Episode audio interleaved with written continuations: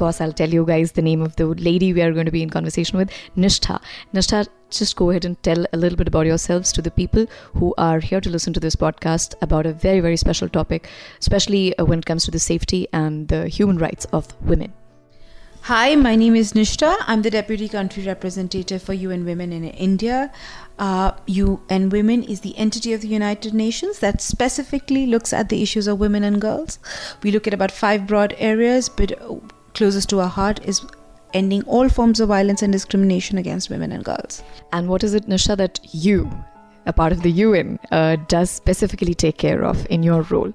In my role, um, well, I take care of the entire office, both the strategy, operations of how UN Women works on the ground to make sure that we have our ears to the ground, we have ears to our legislation, and we are feeding both in. So there are three parts of our work which I'm responsible for. One, the normative, which is uh, which is essentially how the legislative space looks at looks like for women and girls. The second part is operations, which is what is the ground telling us? How is change happening?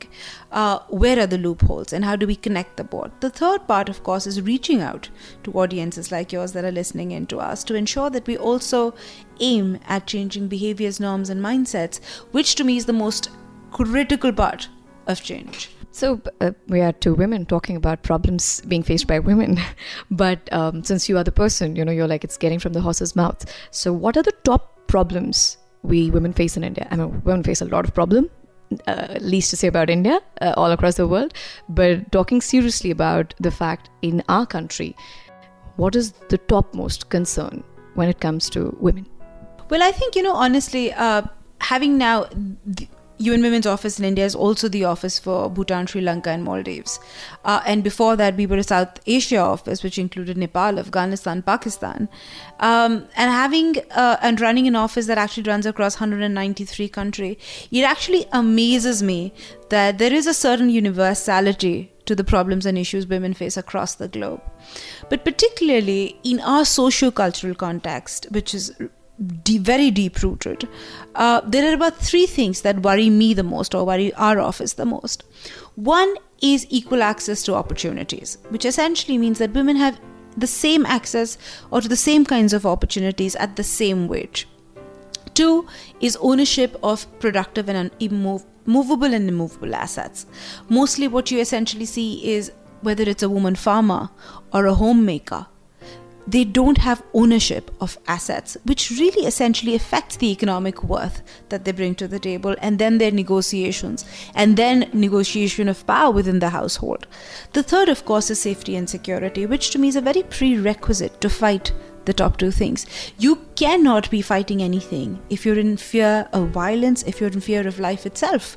So, to me, that's the prerequisite to achieve anything else. So, how big is the problem of sexual assault in India? Since we are talking about specifically the sexual assault cases and you know getting the DNA technology uh, to be put to the best possible use to get like a swift justice.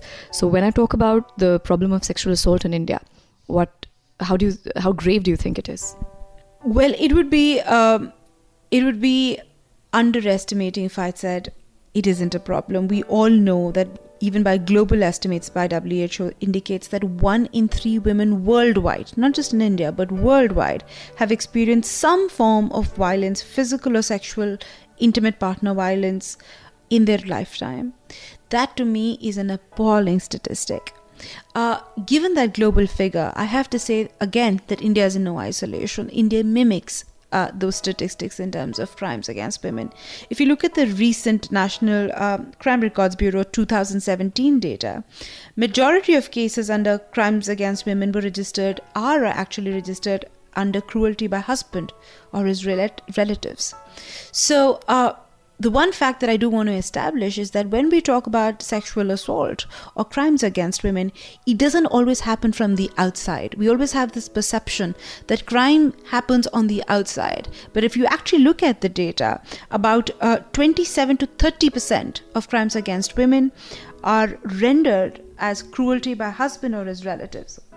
Assault on women with the intent to outrage her modesty form about 21% of those crimes kidnapping and abduction about 20.5%, and rape about 7%. The number of reported rape cases for investigation it just breaks my heart to say that. All right, so I was just about to ask you how many rape cases are there in India, and I think we can do the math with that kind of statistic, uh, no matter how heartbreaking that is. So, when we have so much of data with us about the incident of the crimes taking place against women, at the same time, would you be able to tell me about the rate of conviction in rape cases in India or in any sort of uh, assault cases? As per the NCRB 2017 report, out of uh, 1 lakh 46,000 cases which were out for trial, only 5,822 have been convicted.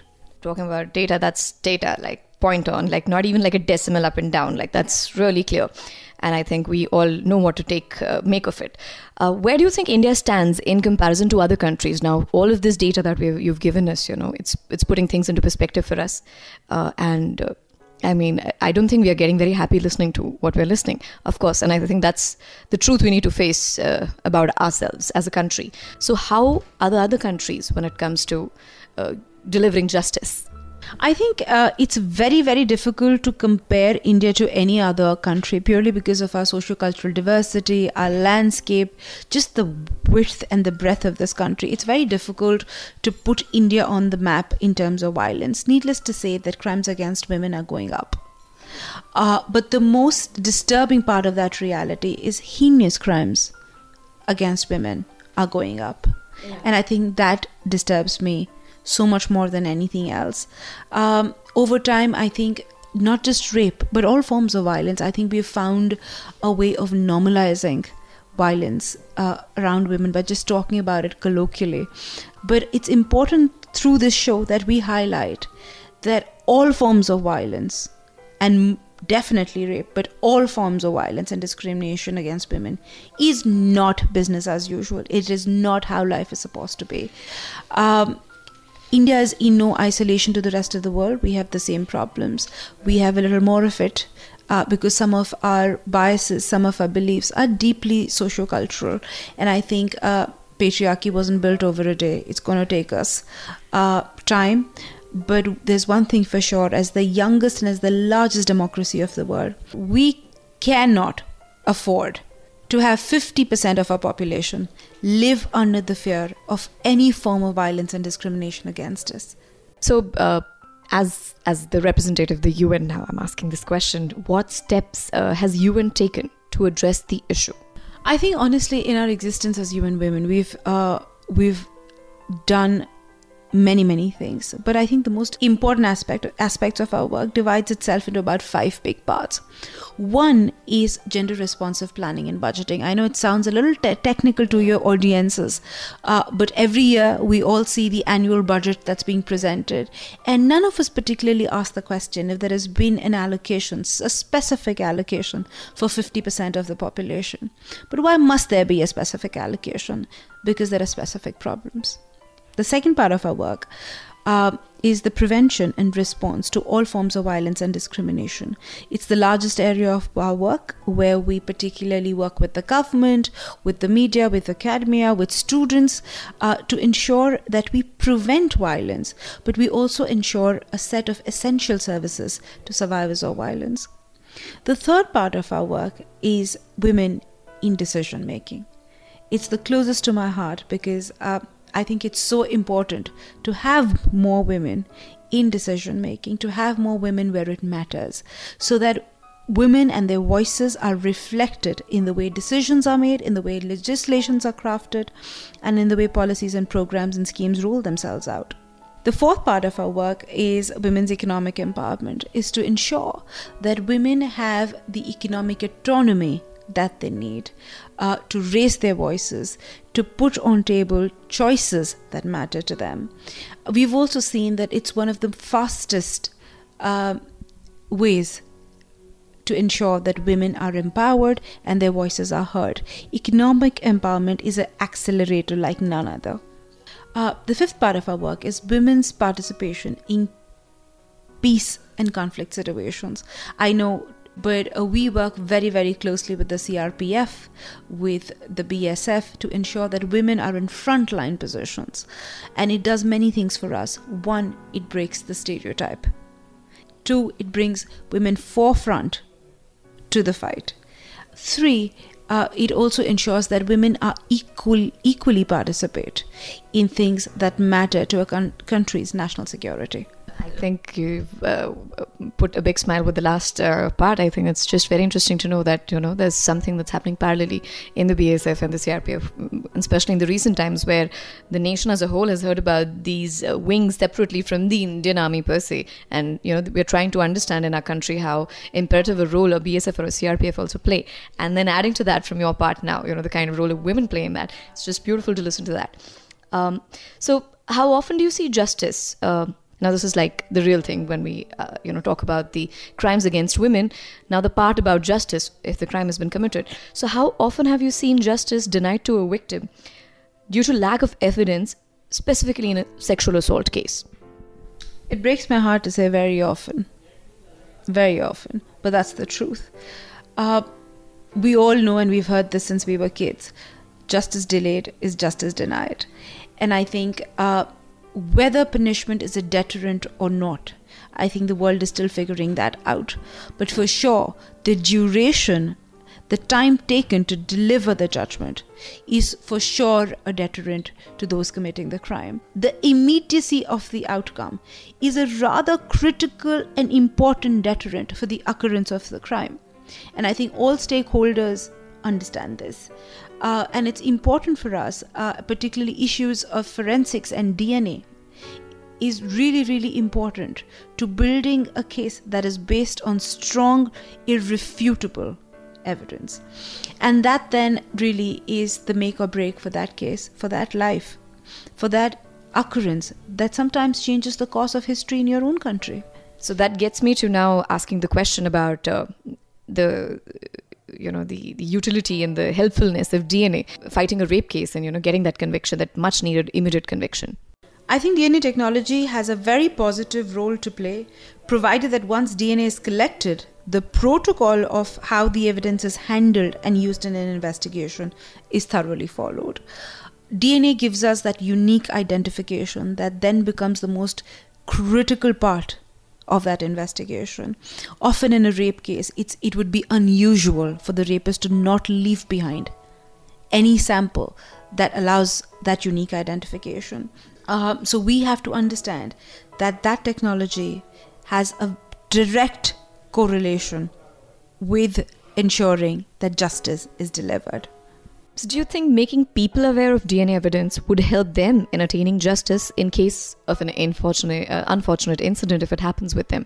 So, just making them aware about it because a lot of people are not in a country like ours where the social milieu is so different and the way the crimes are committed are different. Not many times are they aware of it you know again going back to the problems women face you know social economical the voice to have the say to have and you again telling us the point that sometimes most of the times the crime is from within not really outside i think awareness generation um, for people, for citizens, is an extremely important pillar of governance. Not just because of the possibility that the incident can happen to them, but also the fact that awareness makes you more accountable. It helps you demand accountability of those who are supposed to give it to you, of the duty bearers.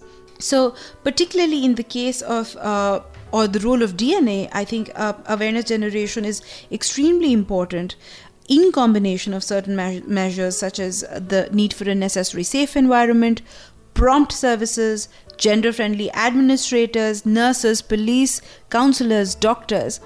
Uh, all of this in combination, I think, makes for a more inclusive, a safer space for women. But awareness generation is really the most foundational part of ensuring that the citizenry is, a, is in a place where it's informed in a way that they hold more people accountable, particularly duty bearers, for what they owe them, for a safe, transparent, prompt, and quick process of investigation.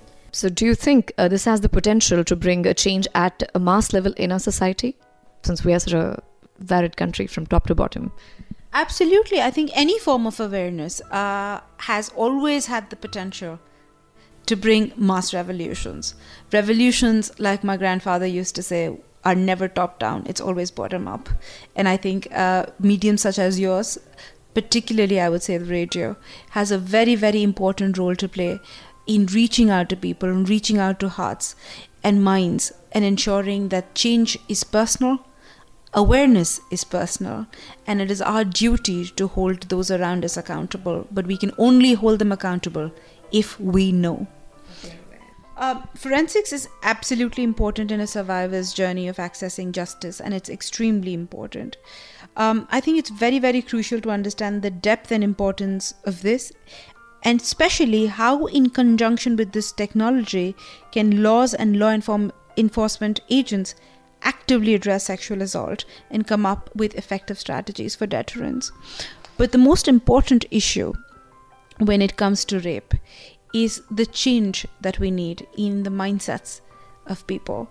You know, you often still open a newspaper and you still see uh, if there is a reporting on rape, you still see that image of the of the woman with both her hands against her face. We've not even been able to change that image. So I think when we are talking about DNA testing and bigger issues like that, the most important and basic level change that we need to do is to change the focus of rape from the survivor and the victim to the perpetrator. Rape is about the perpetrator, it is a criminal offense, it is not business as usual.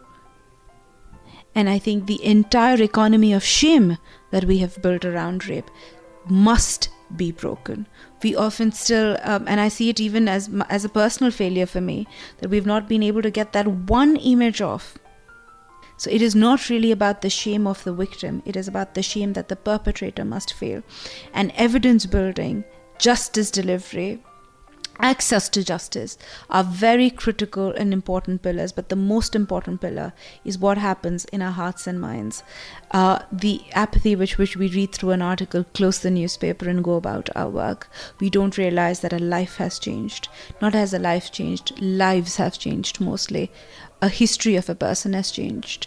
That person has gone through an instance that they are never ever going to forget, and probably that is the most traumatic event of their life. And we must not lose empathy and make this business as usual. And I really hope that through this program, there is going to be greater awareness on rape, the crime, on shifting the onus from the victim to the perpetrator, on the importance of access to justice and the delivery of justice, and more importantly, the importance of DNA testing, which is, as of today, as a technology, the largest weapon that we have in accelerating ac- delivery of justice, which is the greatest deterrent for crime. So, uh, even though you've, you've let out what you have uh, in your heart uh, on a personal level, along with the information, but still, any message you'd like to share with the listeners? Probably, what what is it that uh, a common man should do once he reads the report in the paper and closes the paper and goes out? Probably would want to extend and uh, you know elaborate on that a little from from now. What is close to Nishtha? I think change is personal. None of us uh, are born like this, but none of us also deserve to die like this I think we all deserve change, and change is personal. Uh, the biggest and the best contribution one can make, even though we work in organizational setups that work for the issue, but the most important contribution that a human being can make is question, change stereotypes around them at the household level it's easier to change markets, it's easier to bring in legislation, but it is very, very difficult for change to trickle down at the household level. And that that's where the power needs to be redistributed. That's where the acceptance needs to happen. That's where people need to stand up for things that they say around see around them. Particularly child abuse. I think it happens across the globe. It has become a common story in households it is for us to stand up in our households which is sometimes becomes the most difficult place to put your hands up and if we're able to put our hands up there and stand for change I think it wouldn't take us much time as the largest and the youngest democracy in the world to also be the safest space for women and girls. Thank you so much, Nishtha. What started as me feeling really like heartbroken, uh, I think uh, ending this conversation with you on, on, a very nice positive note and a light in my heart. Thank you so much. A pleasure. Uh, and thanks a lot on behalf of the entire listeners who tune into this very special podcast at Red FM. It's my pleasure, and I and I'm really glad that we're not alone in this journey, and we have each one of you, and we have each one of your listeners too. So yeah, stay tuned with us, and we'll stay tuned with you, and together it shouldn't take us too much.